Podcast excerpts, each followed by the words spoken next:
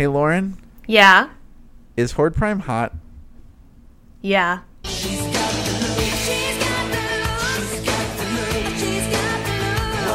If someone's listening to this straight through, I think they're gonna get a huge kick out of that. I think okay, like run the theme song and then after clarify that that's why we did that.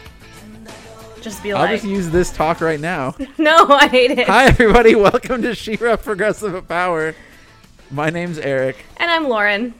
Before we recorded that, I was like, Lauren, tr- do you trust me with the cold open? And she said yes. And then that's where we got. That's what trust gets you. It's always Good a fucking mistake. radio. anyway, uh, it's just me and Lauren this week, guys. We're not done with the guests yet, but uh, we we are taking a little break, uh, just so you can hear us talk for a second. I'm sure you love that, right? You know, I was watching the credits for this uh, episode for An Ill Wind, and we have talked to most of the people involved with this one. It made me feel pretty special and pretty cool. So what you're saying is like it would have been pointless to bring on a guest, basically, right? Yeah, I mean, we've talked to everybody, right? That's, Everybody. that's not true. There's no one else who's worked on She-Ra that people have wanted us to talk to. so, guys, don't get your hopes up, or do. Uh, Lorraine Toussaint, I'm still, I still got my fingers crossed. Wouldn't that be amazing? I, I feel like, you know, we talk about how Netossa and Spinnerella are like the adults in the show who have their own shit and they, like they have their stuff together. That's how I feel about Lorraine. Like no shade at all on anybody who's come on our show, but I feel like even like explaining to her like, okay, this is a podcast by two 30 something people who talk about politics and also She-Ra. I feel like she's already tuned out, right? She's like, I've got my life to live. Yeah, I don't think many celebrities these days would be so out of touch that they would like not know what a podcast is. I bet most of them know what a podcast is at this point, but some of them certainly aren't doing podcasts. Yeah, and then some of them are doing lots of podcasts now. Uh, let's talk about Office Ladies. Let's talk about uh, Fake Doctors, Real Friends, or all, all of these comedians who realized that rewatch podcasts for shows they were on is uh, is a good way to keep your name out there during COVID. I listen to Office Ladies, and unfortunately, they hit one of my pet peeves all the time, and that is like shining a spotlight on their children when their children have nothing to do with the show, and I don't want to hear from them. Oh, so this is what I know. We talk about The Office a lot, but I just learned yesterday that um, the actor who plays Kevin is also doing an Office podcast for Spotify, an oral history of The Office. well, that's weird. Isn't that weird? It's like competition. It's like Earwolf versus Spotify or something. So he says it's not like their show at all because it's more like a documentary where they talk to lots of people versus like very narrow focus on like single episodes. I don't know. Look, I don't know. But it literally is Earwolf versus Spotify. I just feel like um, there's only so many behind the scenes facts and nuggets that exist. Like, there's gotta be overlap. Lauren, if you could be on a major podcast network, would you rather be on Earwolf or Spotify? Oh, probably Spotify, but I know that's saying, like, I would love to work for the man. So, what I like about Spotify is presumably you would not have to worry about licensing any music for your show. But I have to pick Earwolf because you guys know where my heart lies. Anyway, do you want to talk about She-Ra and stuff? yeah, I, you know, no guest, but our opinions still matter to someone, I hope. Yeah, I think so. We sh- certainly have gotten a lot of letters about our opinions this week. We're not going to talk about them quite yet. Yeah, I'm really I'm really trying to figure out what to do with this mountain of Catra messages. I just want to say I appreciate everybody and even the people who are critical. I think have gone out of their way to be very nice in their criticism, and I really appreciate that. Yes, we get the most awesome letters from the most awesome fans. Even the people who are like writing to give us the business always have an opening paragraph about like how much they appreciate that we're doing this. And that's how you keep me reading until the end because I don't handle disagreement very well. I mean, honestly, though, I do think it makes a difference because it's the difference between like yelling at someone you don't know on the internet and like having an intelligent discussion with them. Right? To me, like I, I am always happy to for someone to intelligently present uh, criticisms of things I have said. I'm less happy for them to yell at me out of the blue. And the thing about the the Catra related letters we've gotten since last week is sincerely they cover the entire spectrum of opinions that you could have. Like Eric and Lauren are right. Eric and Lauren are wrong. Catra's great. Catra's terrible. She deserves redemption. No, she doesn't. If we were to read all of them, we would just have sort of a pastiche of every opinion you could have, and then they would Yeah. just all cancel each other out. it's true. I'll just say, look, I'm preparing a statement. Um, you'll have it in about two weeks. I'm sending it to our lawyers, our legal team, our PR team. It's going to be thoroughly vetted. And at the end of it, you won't know anything more about what I think about Catra, but I sure will have said a lot. ah, that doesn't sound like it's based on anything you've experienced recently in real life at all. So anyway, the episode we're covering today is called "An Ill Wind." Um, this episode is cool, and I I really I have like big theories about it, but I guess I should recap it first. So the Best Friend Squad Plus returns to Etheria. Uh, they're home, but home is pretty fucked. So they realize in short order that Horde Prime and his goons have basically chipped most of their old allies, and uh, they vis- they go to the nearest village, uh, like where they land by, which is Erlandia. The dream of the '90s is alive there, I'm told, and um, basically the whole town is either full of robots, clones, or people who are terrified of the princesses in the rebellion. Because since most of the rebels who remained on Etheria are chipped, they now seem like they're also the bad guys. So, in a very kind of classic She-Ra moment, like this whole episode, kind of the the rebels have to convince the townspeople that like they're not the bad guys and kind of fight to free this town that doesn't want to stand up for itself. Uh, mostly against uh, Spinnerella, who is the like chipped soldier who is set uh, to bring in the best friend squad. And they fight her. Netossa shows up. Spinnerella gets away, but it seems like maybe her personality is lingering under the chip. And then the rebels go back to their base and have nice reunions. And Horde Prime feels shitty that they outsmarted his goons and is coming to Etheria himself. The the hot Horde Prime, we have agreed, right? Yeah, hot Horde Prime. I also you didn't ask my opinion because comic timing dictated that you not, but I also would say Horde Prime is hot. Great. Um, I'm glad we got Keston on before this episode, and now he doesn't have to deal with knowing these opinions. We're not trying to objectify any real people, but cartoon people can get it. Weird. Okay. it is weird. I regret saying that. Don't cancel me. Ah, cancel culture. I think that's what we got to talk about this week, but we'll get there. We'll get there. So, this is the episode that Lookie's in, by the way. It is, yes, it is. In the little um, montage at the beginning of the people rebelling against Horde Prime, you can see Lookie. I'm really excited that uh, Ryan pointed that out to us. It blows my mind. But Lookie is actually in this episode twice. Nuh-uh. Yes, so the character is only there once, but when they duck into that shop in Erlandia with the mushroom lady, he's on like a tapestry. His picture's on a tapestry on the wall. Oh shit! I didn't notice that. More Lookie. And now that there's two Lookies in an episode, now I feel like it's just potential for infinite Lookies. Like, what if I missed one? What if I didn't see my son? I know. I mean, there's all sorts of fun background cameos. I I feel like there's probably others in this episode because there's lots of background business, but I didn't notice any. Yeah, the Star siblings were also in that montage at the beginning, and I didn't see them the first time I watched through either, which shows that like unless unless you really tune in, it's so easy to just ignore background stuff like set dressing, but there's like you said there's a lot in there.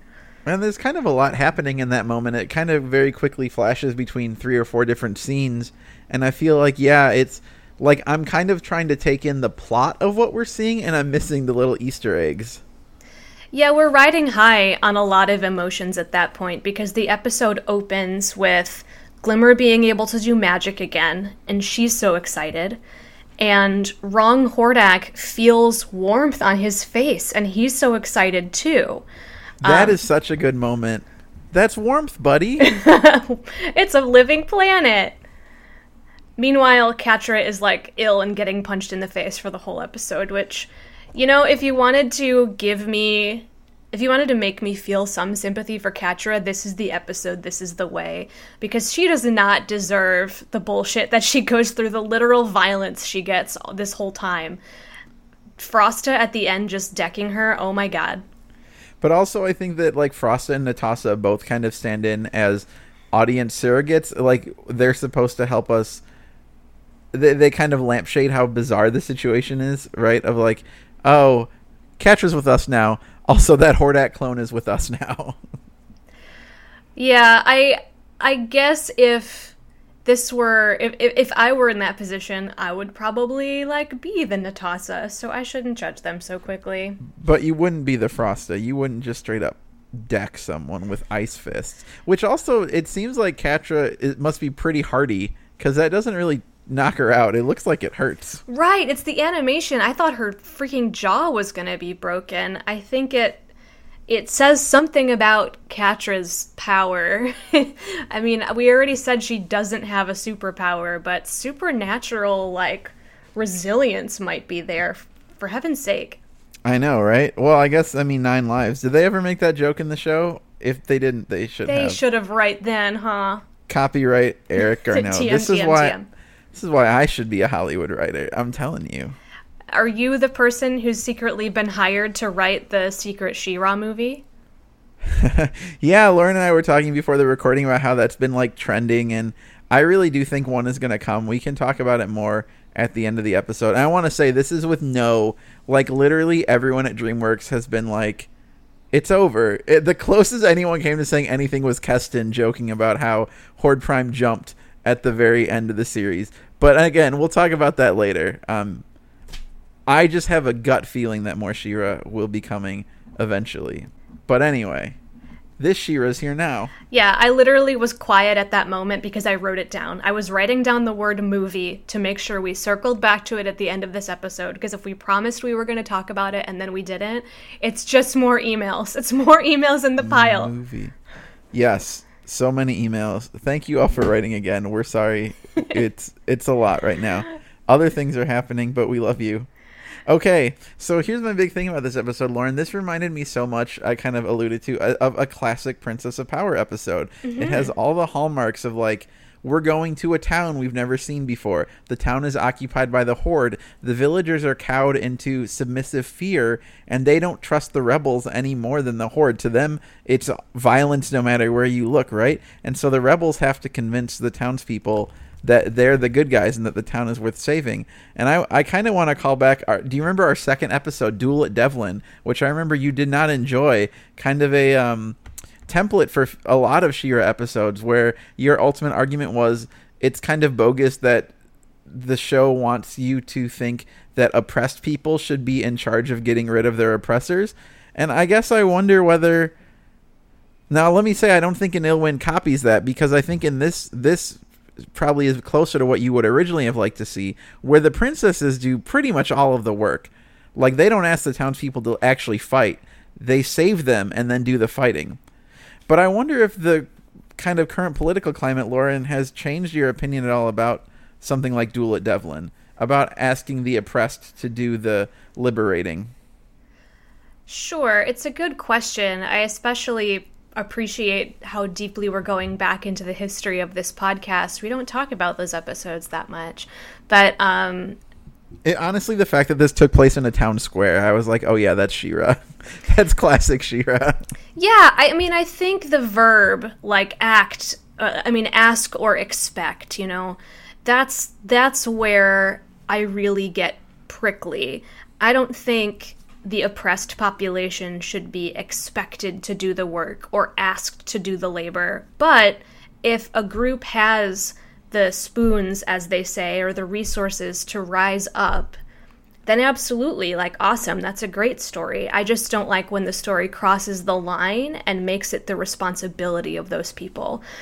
What this episode does well is that it acknowledges the population who did the damage can also help fix it. And now, obviously, you can't put princesses all in the same bin here because some of them are with the Horde and some of them are with the Rebellion.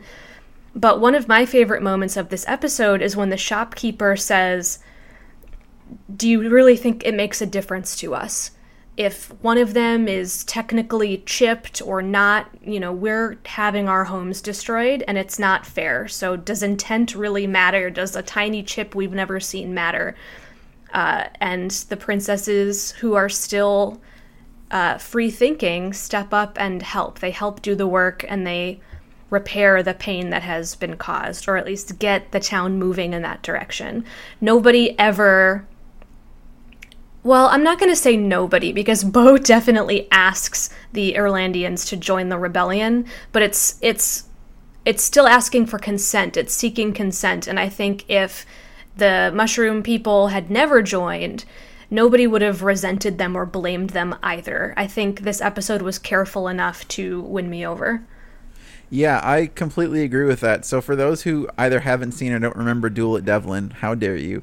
Um, the plot of that episode basically is She-Ra kind of martyrs herself and will not fight the occupying horde troopers until the townspeople will. Which my argument at the time was that if we read the townspeople as um, kind of like middle class whites, I think she's right that like we have to do the work of dismantling the oppression.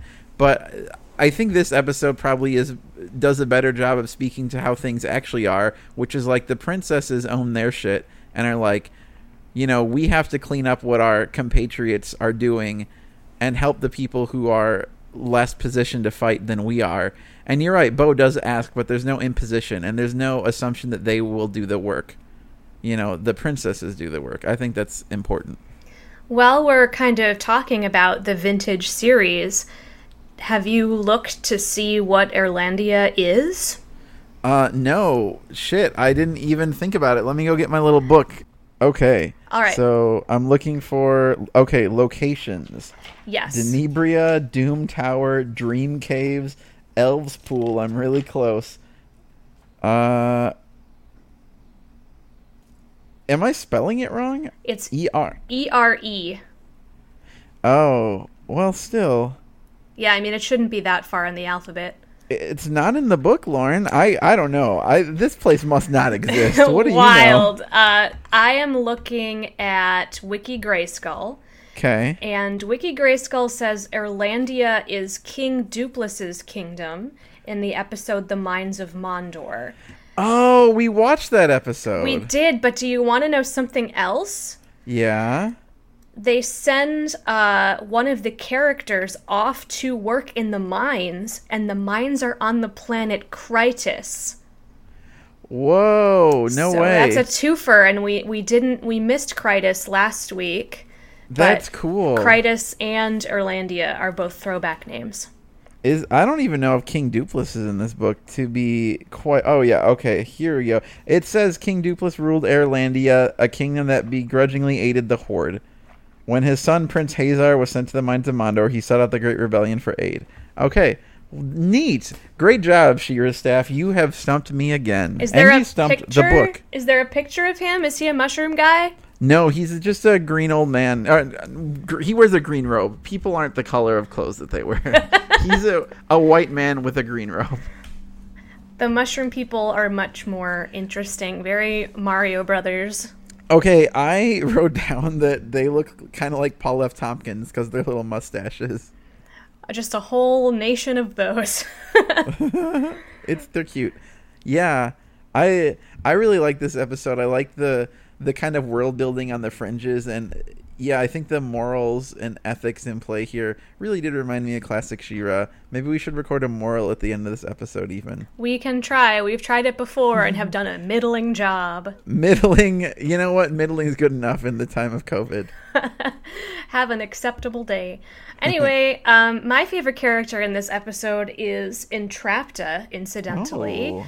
Um, I really like the way she's written. They show her at the beginning. Um, I think this is the the most evidence they've really put in the script for her potentially being autistic or otherwise neurodiverse. She's having a lot of trouble understanding sarcasm at the beginning of the episode. She's taking everything very literally, but then she uses that as a strength, and she's able to very thoroughly and gently teach Wrong Hordak how to wink and explain the physical nuance and like how it sort of implies language in a way that yeah, it, it, turns around what is posed in the beginning as sort of a joke as a power of hers. Really, uh, kind of a shout out to last week's email about her being a feminist. Her differences, she's not bullied by them, she turns them into power. What a good read. I got to take the easy way out and say my favorite character in this episode is Wrong Hordak. Him learning how to wink is so delightful. His, like, not quite grasp of, of kind of sarcasm or like how to communicate with people, but he's trying so hard.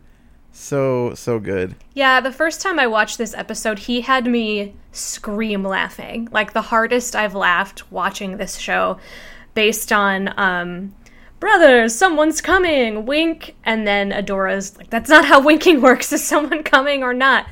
and then yeah. and then later on, Keston's read when he leads the other clones out beyond the walls to find the rebels, and they're like, Where are the rebels? It's like, right beside you. Hilarious, so cute. Yes, absolutely. This was my second choice. If we couldn't have gotten Keston for uh, Save the Cat, I wanted to talk to him for this one because Wrong Hordak really has a lot of moments. Uh, speaking of Hordak stuff, I think it is pretty bold for Horde Prime to keep regular Hordak at his side. It's kind of like tempting fate, isn't it?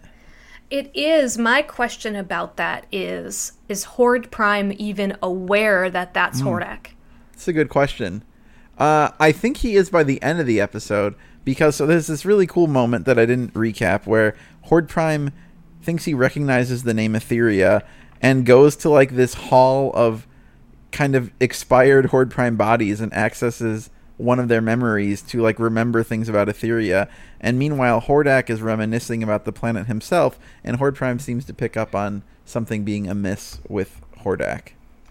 Yes, but I'm still not sure if he picks it up because he knows that's Hordak or if it's just because Hordak's being a weirdo. We know that it's Hordak because he keeps reminding us by gazing at that like tech gem from Entrapta and thinking about her. Um, very, very precious, and I ship it, as you know. Um, but I actually like the read that Horde Prime cares so little about the individuality of his clones that once he's wiped them clean, he's just forgotten. Uh, as an aside, what I li- one thing I like about the other bodies, the previous sort of iterations of Horde Prime, is I think it opens up more doors for like other She-Ra content, both canon and non-canon. If you can have a universe like this where She-Ra has taken several other forms in several other different women, and also Horde Prime has had a bunch of different bodies. You could kind of just tell whatever story you want and just say it was elsewhere on their very long timeline. Yeah, for sure. Uh, this is another great example of kind of world building at the fringes. Like, the show doesn't really stop to ponder what it means that there's an archive of Horde Prime bodies, but you're absolutely right. Um, I like that Bow concepts himself as the team's resident regular guy. I think that's very sweet. Yes, I like his voice acting a lot, and I like Adora's as well. Another like laugh out loud moment was when Glimmer tore off her cloak, and you hear Aimee Carrero do this like vocal fry, just like oh there she is in the background. uh, she treats both Bow and Glimmer with that sort of face palming OMG vibe. Yes, I love that when the characters are talking about Horde Prime, Catra grabs the back of her neck. That's like a nice little small moment. Oh yeah. Uh, I like that during the reunions, Bow and Perfuma have a Spider-Man moment. I don't know how long that's gonna last. Spoiler. uh, I did kind of want the Spider-Man kiss, but yeah, I'm okay without it too. But it wasn't raining, and then so to touch back on like the oppressed villager thing, there's a couple lines in the sequence of like freeing Erlandia that I, I thought were quite resonant. Uh, I should have said this earlier, but you you talk about the shopkeeper. She has this line, "We're all just trying to get through the day without any trouble." I feel like that's something a lot of people are saying right now, uh, especially a lot of people who just want to pretend that like the world's not on fire. Yeah, well, the scary thing, one of the many scary things about living in COVID 19 is that more and more, external forces are, in fact, asking us to act normal. I mean, I still have to, from home, go to my job every day and do the exact same job duties that I would have if I were going into the office. And you still dress up. You just posted about that online. I do. I still dress up every day for work, so I at least feel like there's some dynamic change happening in my life, in my routine. But I also have grad school. I still have to do my homework and pass my classes if I want my MBA. And so sometimes it does just feel like my head is down and I have to just get through it because if I go into a panic spiral or think too much about who I love that might be getting sick, um, who at who, I mean, is it safe for me to go get my groceries? Then I'm gonna drop the things that the world is still expecting me to do. Yeah, I mean that's a great point. I think um, it is a survival tactic that a lot of us have to do, at least intermittently. But also, it's disturbing that the highest voices in our land are insisting that we do it all of the time, and just not pay attention to all of the many examples where COVID was handled better. You know? Yeah, I I just uh, tweeted one of my many political tweets was the fact that for for being a person who has a political podcast, I clearly don't know exactly how my government works because Donald Trump announced that he was going to withdraw us from the World Health Organization. And it just really didn't seem like something one dude should be able to do. But I guess I don't I guess I'm not 100% that he can. I was reading that there's still like procedures he has to go through, but I'm not I don't know. I think this is going to be one of those things where he just like has bravado cuz also we're still paid up for the year. I don't know. I don't really understand it either, except that it's all fucking nonsense. Fuck Donald Trump. Yeah, doesn't it make you sort of okay, here I go into my spiral. Doesn't it sort of make you worry like if we're as politically engaged as we are and we care as much as we do and yet we can see the gaps in our knowledge like what are more mainstream people thinking and doing? Like does it not frighten people every day? Like it frightens me that we can't like go to the EU right now. Like we just can't we're just not allowed. I I don't want to think about this too hard because okay. I'm going to get more upset. Okay. I think some people are frightened, and I think more people than I wish are like, well, who wants to go to Europe anyway? Those those commies, right? Anyway, I wanted um, to go um, to Europe. I I canceled a trip, and now it's not even about. You a, must be a communist. Maybe it's not about um, even you know my desire to go on a vacation anymore. It's my wondering what happens if I truly get to a point where I feel like unsafe. You know, I know. Yeah. I know as a privileged white woman who has a job and a really great salary right now that I am one of the later people who would feel that threatened that they'd have to literally escape, but I'm worried about all of us. We don't have to spiral anymore. Let's pull out of it. Well, but hold on though, because the other line I wanted to call out from the episode is when Netossa sees the violence that Spinnerella is perpetrating in her chip state and asks, "What if she can't come back from this?" Which I think is something people you know, ask about their friends and family members who go Trumpy, but it's something that I ask myself about the country a lot right now. So maybe we don't need to put a finer point on it than that line. Please, I have nothing to do with her. You have to believe me. The shopkeeper. No wonder she didn't trust us. Adora, what if she can't come back from this? She's still in there. She needs you to remind her who she is. And we need to remind Prime who we are.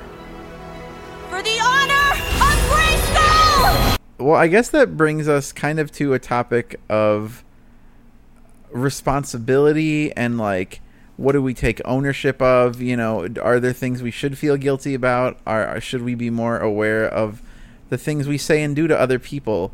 And so uh when Lauren suggested we talk about this, I immediately glommed onto it because I have so many opinions, and it's kind of tangentially related to my life, and it really bubbled up a few days ago. So Harper's Bazaar magazine published this incredibly stupid op-ed signed by like what like 40 some uh quote thought leaders about how like um internet discourse is destroying liberal dialogue and cancel culture is is ruining the discourse of ideas that are foundational to democracy and if we aren't nicer to transphobes like J.K. Rowling, we're um, sliding into fascism, essentially. Right? Like, I don't think I'm really kind of overstating their premise. Yeah, it it really boiled down. I mean, my read of it was, we have a right to free speech. Um, you know, not everyone on that letter was American, and therefore free speech doesn't mean the same as it would to all of our listeners. But everyone has a right to their opinion, and if you snuff out these opinions, even if you don't like them, you are canceling people and you're harming their livelihoods, and it's unfair. Uh, and it's like a slippery slope into, yeah, as you say, fascism. But the thing that all of the like, and like some people who send the letter are like garbage. Like I'm sorry, J.K. Rowling is like a trash person. I know she wrote like incredible literature that meant a lot to a lot of people, but like there's no reason to listen to her at this point in time. But there's some people who are like good ass journalists, you know, who sign that. And it, it just kind of blows my mind that none of them thought about the power dynamics of this, right? These are all people who have an incredible platform to literally say whatever they want pretty much wherever they want. And the thing that they don't like is that people are shitty to them on Twitter about it. When like they can publish shit about how like being trans is is like some crime against humanity and that's okay, but then when someone quote tweets quote tweets them and calls them trash, that's fascism?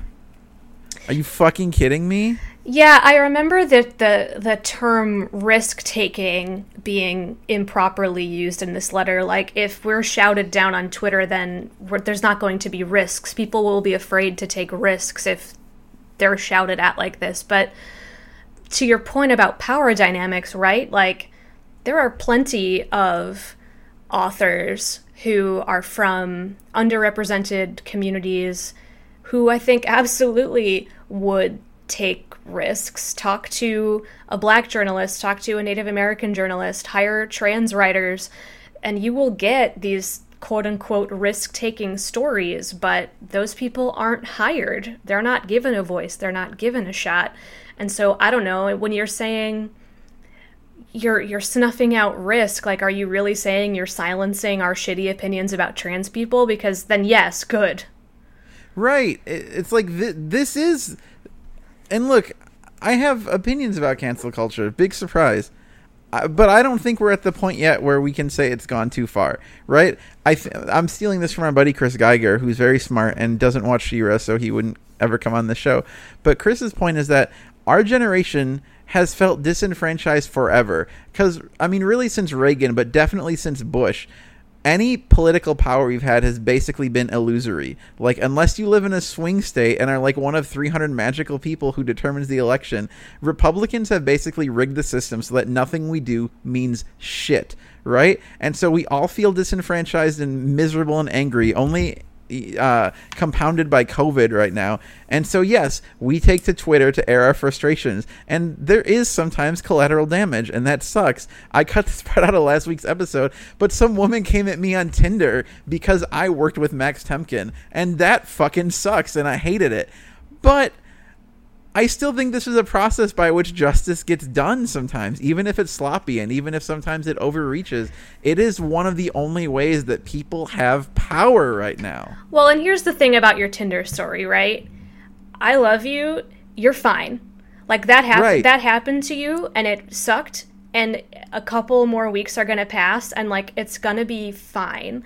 Right. And, and to equate that with oppression is just false. Exactly. Like I don't like strangers yelling at me. Like I said, it feels like shit. But also the only negative effect it had on me was that my day was kind of bad. And I don't like having bad days, but like I'm okay, you know? And I just watched my business partner get canceled and guess what? He fucking deserved it. He deserved it. And everything everyone said about him, that is fucking justice cuz it's not going to happen anywhere else to that man. It had to happen on Twitter. I also kind of wonder I mean, okay, I really despise especially seeing like cis white guys push back against cancel culture and claiming that it's gone too far because I have yet to see quote unquote cancel culture stick against any powerful and very deserving white guy. Like let's talk about the heaviest hitting examples we can think of. So like Kevin Spacey and Matt Lauer and Louis C.K. I actually like Weinstein is maybe the best example, and that's really sad and scary because he's actually going to do some time. But most of those guys are already selling out shows, writing Yeah. books, and even if they never do anything again, even if they just fade off into a cabin in the woods, which they won't do for some reason, I wish they would, they have more money than most people listening to this podcast will ever have. Right. So, like, how bad can canceling really be? Right. You could they could walk away from their lives right now and just live in solitude and like not put their shitty ideas out into the world and still lead a more comfortable life than 95% of the people on this fucking planet. Right? Absolutely. and I guess the argument is like, well, Louis C.K. can't have the TV show he used to have. Oh. And, like, I don't care. Nobody has a Right. right, to that. Like, you not Yeah. having a TV show anymore isn't depression. It's not. And so. You and I are never going to have TV shows, No. which frankly is bogus. I know. I deserve a TV show. Your friend from LA recently said that. I deserve one, and I haven't gotten it out of my head. That's true. For anyone who watched Match Game, afterwards, Gary Lucy messaged me and was like, Liz and Lauren need to be on TV. Uh, Gamer Daddy and Gamer Princess. I'll do it any day. anyway, cancel culture really, I think, disproportionately harms people who already didn't have a platform. And the people making the biggest stink about it are people who already have power, already have the biggest microphone, and they're mistaking discomfort for something much worse. And sometimes you just have to be uncomfortable, especially if you're a transphobic. Tra- sometimes you have to be canceled, especially if you're a transphobic shitlord. and isn't isn't to me like that is so much of the current political discourse is like people who had a hundred it's the the um willy wonka meme right people who had a hundred percent of everything now feel that having 98 percent of everything is oppression but really it's just a scotch closer to equality and like i think jk rowling's going to survive if people call her a piece of shit i do i i'm sorry and again, I do want to go on record as saying I I think I can see a time when we need to rein it in. Right? I don't think that's impossible. But I think we're so far from there. Right. It's we don't that- have to talk about it yet because we're not Right. there. Like prioritizing a hypothetical over the reality we're actually in is crazy. Right, exactly. And I think like look, I don't if you follow me on Twitter, you know that I don't spend my days calling people shitheads. Like that's just not what I do. But I think that uh I'm glad people get canceled sometimes. So, uh, a lot of the people who get it deserve it. And I, I actually can't think of any high profile examples of someone who got canceled and was later exonerated. Can you? No, that's kind of another thing. It's this it's this myth of like what about all these people who are truly sorry and showed growth and change? Don't they deserve to come back? Like, well, yeah, I actually do believe in restorative justice very strongly. I do believe in letting people apologize and give them space to grow and change their minds, and maybe someday we can hear from them again. But J.K. Rowling is the opposite of that right now. And Well, there's no contrition, first of all, right? no, but also there's a difference between like personal restorative justice and like yeah i get i get a tv show right like i don't think that louis ck get him recording another album or going on another tour isn't restorative justice like like you said no one deserves these things no one has a right to these things like let his restorative justice be like finding peace right and like with the people that he wronged and not fucking having another HBO show. you know, or not. Uh, this kind of goes back to the beginning of the episode, but the people that these predators hurt, they're also under no obligation to be the people that forgive and to be the community that welcomes them back. When I say restorative justice, I just mean like you get to have a place in society You get to have a life that is whole and fulfilling, but you might not get to be friends with those particular executives or actresses anymore, and that's Agree. fine.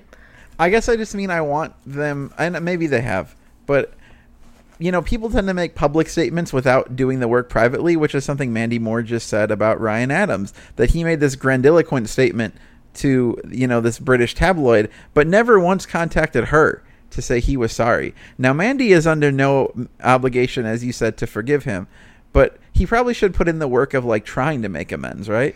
Well, right, because if you go to a tabloid or you go on Twitter, and this has happened in my personal life too, with like apologies that never circled back to me, then that apology was not for the people that were wronged. The apology is for public attention and coddling.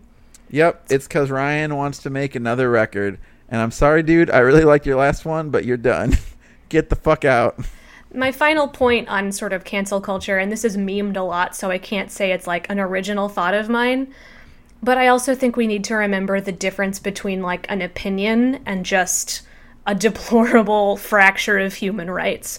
Yeah. Transphobia is not an opinion. Like dehumanizing people from the LGBTQ plus community is not an opinion. As they say, I don't like cream in my coffee is an opinion, or like I don't like pineapple on my pizza, because no one is harmed. Anyone that is harmed by those statements is just doing a bit on the internet or whatever. But if your opinions pull human rights away from other people who are just trying to live their lives, then you don't get to have that anymore. That's not an it- opinion. It's so heartbreaking that, like, of all people, you'd think J.K. Rowling would understand that people have the right to tell their own story and to be who they know that they are. And it's just heartbreaking that she wants to deny that of so many people who look up to her. And just fuck her, man. I'm, I'm in such a bad mood today. Fuck everybody except the people listening. I love you guys. I love you too, Lauren. Good. I already said I love you, but uh, I'll say it again, I guess. I guess. All right. Well, I'll take it for now. That's probably. I think we're both probably salty enough that like we maybe should wrap this up. Yeah, let's say a couple more nice things about She-Ra. So, uh, in an ill wind, I noticed the beauty of the sound design on this show for maybe the first time, right as um, Spinnerella sort of breaks from the net and leaves. She escapes. Just the swirling and the wind and the crashing. It's a wonderful soundscape. I don't know who's in charge of that, but I'm gonna go look at the credits and I don't know, shout him out on Twitter or something. That is a great member of the crew. Uh, and then I also uh, have we seen anyone pitch like a She-Ra board game yet? Uh, no. There we has- did the She-Ra RPG unofficial. Yeah, I'm talking more like like Risk or something because the replacing of the horde symbol with the She-Ra sword in the sky, nothing has ever felt more like strategy board game to me in this series. Like I can see uh even if it's just a, a skinned version of of Risk, the horde versus the rebellion taking over territories. There's got to be something there. I'm into that. I'd play that for sure. Uh, anyway, I want to shout out one of our listeners. I think after a an angry, emotional rant, this is a nice note to nod to. We had someone named Lucas write to us, and it was just kind of a mostly a generic and sweet fan letter talking about what the show has meant to him. Uh, but he said that sometimes when he's having a particularly bad day, if he hears um, anti gay sentiment from people who should care about him, uh, you know how it gets better was kind of, I think, our generation's mantra. Uh, he says that sometimes he just closes his eyes and says to himself, We're going to win in the end.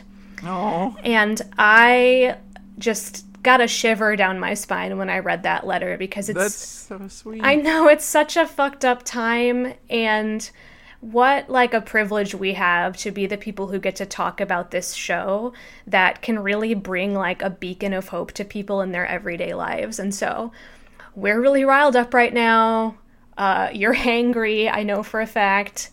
And I didn't eat lunch because the restaurant didn't kick out people who weren't wearing masks. Yes, and so your food is coming any minute now. But um, until then, uh, thank you, Lucas, for reminding us that we can always close our eyes and say we're going to win in the end because I want to believe that we are.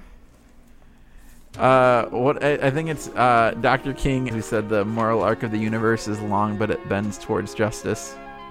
Hey, we found it! We found our end of the episode moral. Thanks, Martin. I'm sure it's what you always dreamed. Awkward.